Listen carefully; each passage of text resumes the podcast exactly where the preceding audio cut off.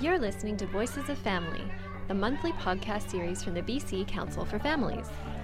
Each month, we bring you thought provoking discussions with notable figures and frontline workers in the family service community. Voices of Family takes you inside family services to hear what's new and on the horizon, making life better for BC families.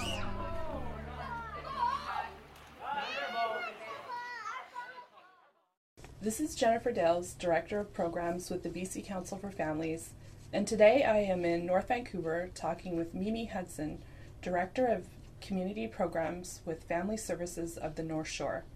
Mimi is an administrator with varied experience in both the not for profit and corporate sectors. She has an MA in counseling psychology and is a registered clinical counselor.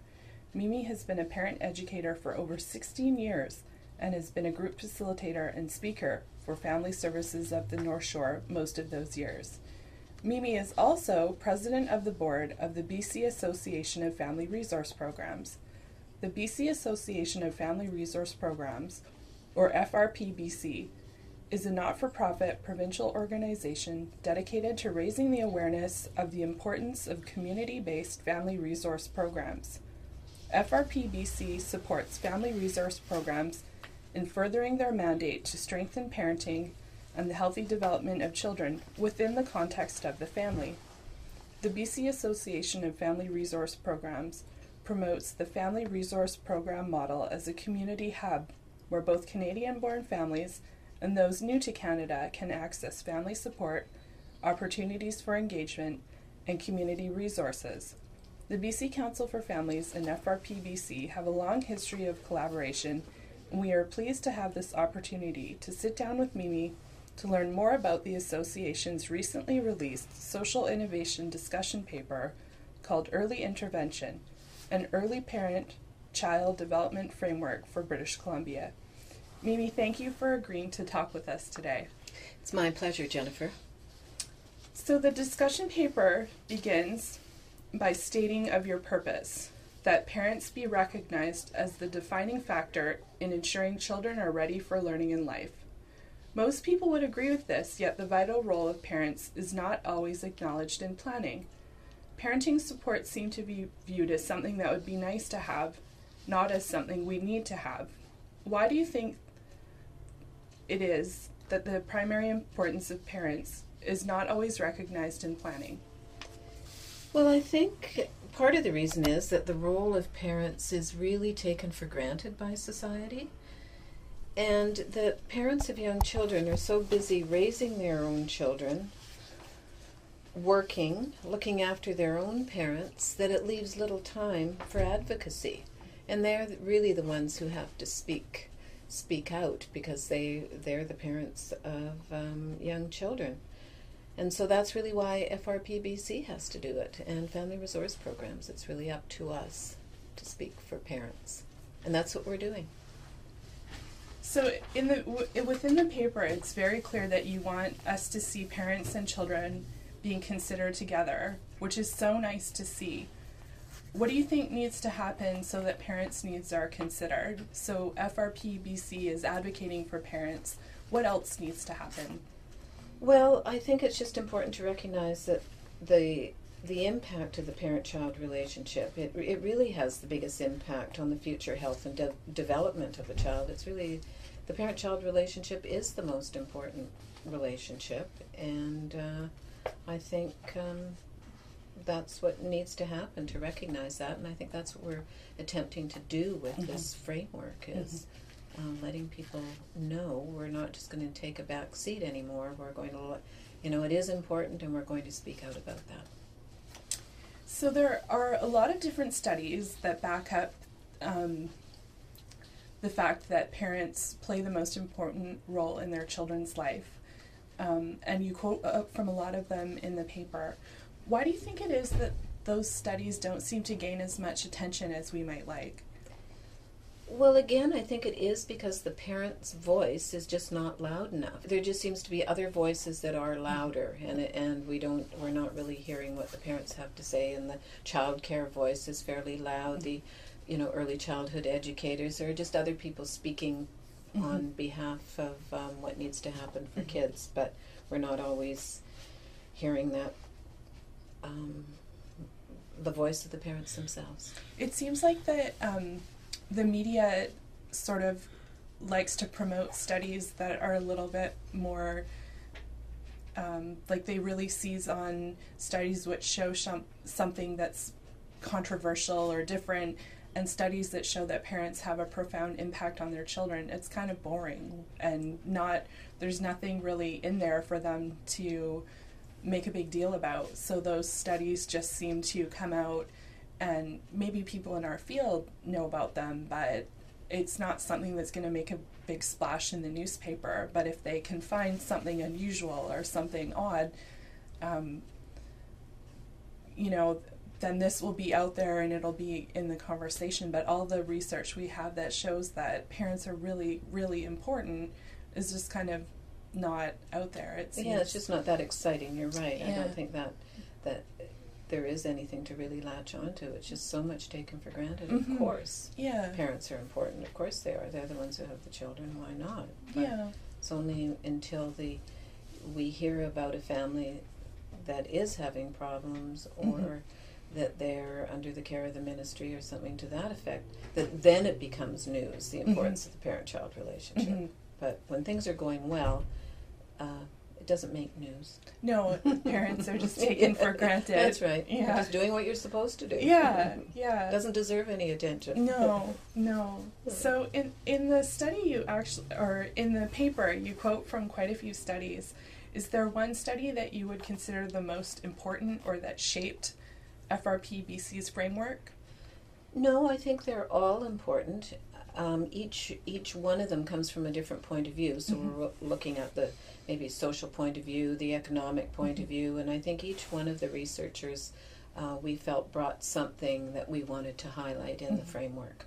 So I don't think we can say that one is more Mhm. important than the other. It it is true that it's interesting that there is support from so many different fields, and I think the making the economic case is so interesting because many people wouldn't think that supporting parents, spending money to support parents, actually is a good investment. But you have a lot of research, and we we have a lot of research in our field that shows that to be the case. But I think most people would be a little bit surprised that economists are supportive of parent supports. Yes, and that really is putting money in in the early years too pays great dividends at Mhm. the other end. Mhm. So I think the more money we spend in the early years before there are problems Mm-hmm. or bigger problems, you know, they Mhm. prevent Mhm. those uh, very expensive interventions uh, from having to occur. And so, but the research is saying that um, the research that you're drawing from is saying it's not just putting in interventions in the early years, it's putting money into family centered early interventions, which include the parent and the child together. That's right, and and really supporting before you have to intervene. Mhm. Really, hmm So, the ultimate recommendation of the paper is that the Ministry of Children and Family Development partner with you to link FRPs to Strong Start Early Learning Centers to provide a continuum of support to families with young children. Why do you think this is so important, and why do you believe that FRPs are so well suited to provide support to families? Well, we have been around for a long time. The Strong Starts have only been around for a few years. Mm-hmm. And our focus is on the whole family, the parent child relationship, not just the early learning of children, although that's important, the academic learning and what they what Strong Starts do is is providing a good service to families. But they um, only have one facilitator. They're trying to um, teach the children, don't have the time to provide the other um, services that we do in, Mhm. in a family resource program, like parent education, maybe counseling. They Mhm. just have have time to really focus on the learning of the children. So we can provide real support that way to Strong Starts. And some of us have. There are Mhm. a lot of us who who have FRPs also uh, and are part of a larger agency are able to support the Strong Starts by having pa- their parent educators or counselors um, visit their sites. Mhm. And uh, so our focus is really the parent child relationship, not just the, the early learning of children, although we do that too. Mm-hmm. Can you tell people who don't have experience with an FRP or who maybe have never been to one or don't know a lot about what they do, what FRPs are like? Well, the the core program is the drop in, so parents can drop in with their children and play. There's always toys, crafts, uh, snack, uh, circle time, and and it's all also the transitioning from each of those activities that is uh, very much a part of the learning in an FRP. We have parent education resources. We have um, res- other resources and referrals. Mhm. Um, and uh, there's just a number of services. We have health nurses, although I, I think Strong Starts have visitors as well. You'll Mhm. have the health nurse, infant development program, librarians, but uh, that's very much a core part of, of what we do is inviting uh, community resources into our family resource programs so that parents have an opportunity to access those uh, facilities should they need them speech and language pathologists the dental hygienist you know Mhm. that kind of thing so we have um, community visitors that uh, make it easy for parents to access them So, because the parents are coming to an informal drop in where their children are playing, it's sort of a friendly way to connect with other services because parents perhaps don't feel like they're coming and asking for help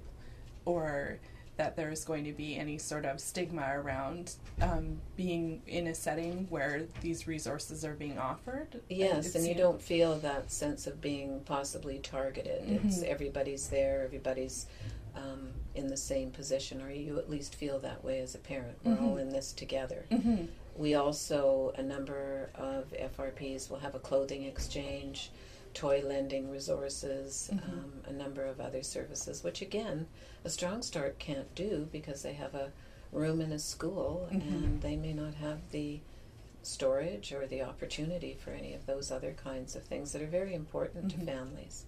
And so some of the FRPs have been around since, the, or going back to the 80s or even 70s, earlier. I think the 70s. Uh, yeah. yeah. So they're Side. very well established in Yes. the community and Mhm. sort of a resource that parents are very familiar with. Yes. Yeah. Okay. So, uh, in FRP Canada's recent paper, Family is the Foundation, they suggest that we need to acknowledge the primary influence of the family, build an integrated ECD system through partnerships, and they also suggest that we retain and expand family support programs in the community since FRPs have been around for years and are doing a good job supporting whole families, not just children. In your opinion, why is it important that we not reduce the capacity of FRPs? Well, I think it's um, for all the reasons you've just mentioned, and also it's it's a very inexpensive and universal way to support all families, um, particularly vulnerable families. You know, it's just a it's a very easy, inexpensive, but yet very powerful way to support families. Mm-hmm. And I think, getting back to the inexpensive part, I think we tend to really stretch our the dollars that uh, we are given, and I think it's sometimes taken for granted because it isn't really expensive. It, maybe it's not very good, and uh, which is not the case at all. I think we just have learned that we can provide amazing services, and that's almost to our detriment in Mhm. a way because we quietly get the job done on a shoestring, and so I think we're sometimes taken for granted for that Mhm. reason and minimized the value of of what, you're we doing. do. Yeah. It's interesting in FRP Canada's paper, they also um,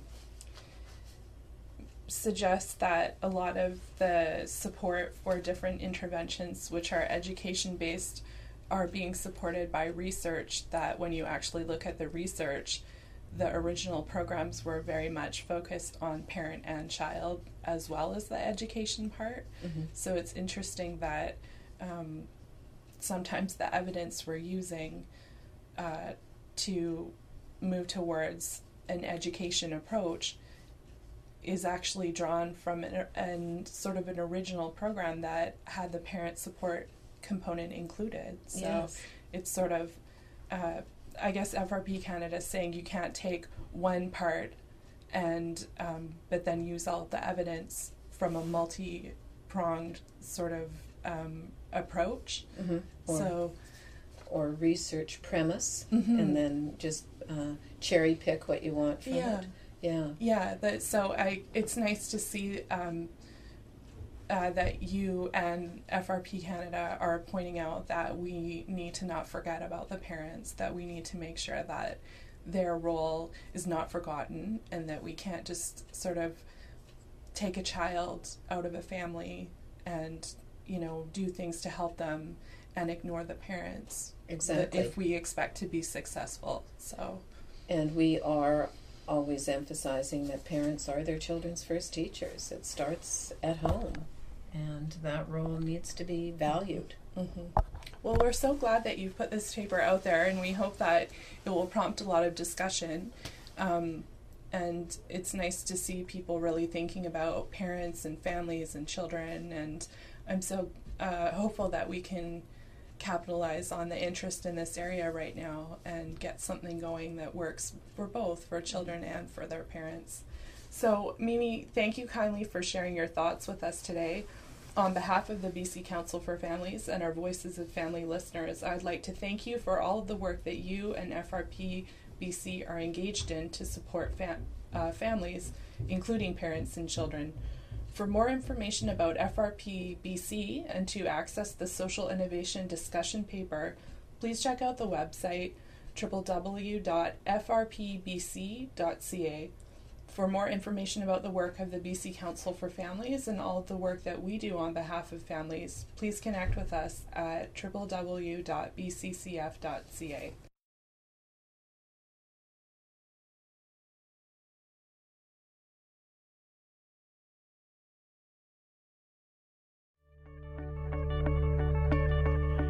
That wraps it up for this episode of Voices of Family. Check the BC Council for Families website next month for another episode on the latest in family services at www.bccf.ca. Thanks and see you next time.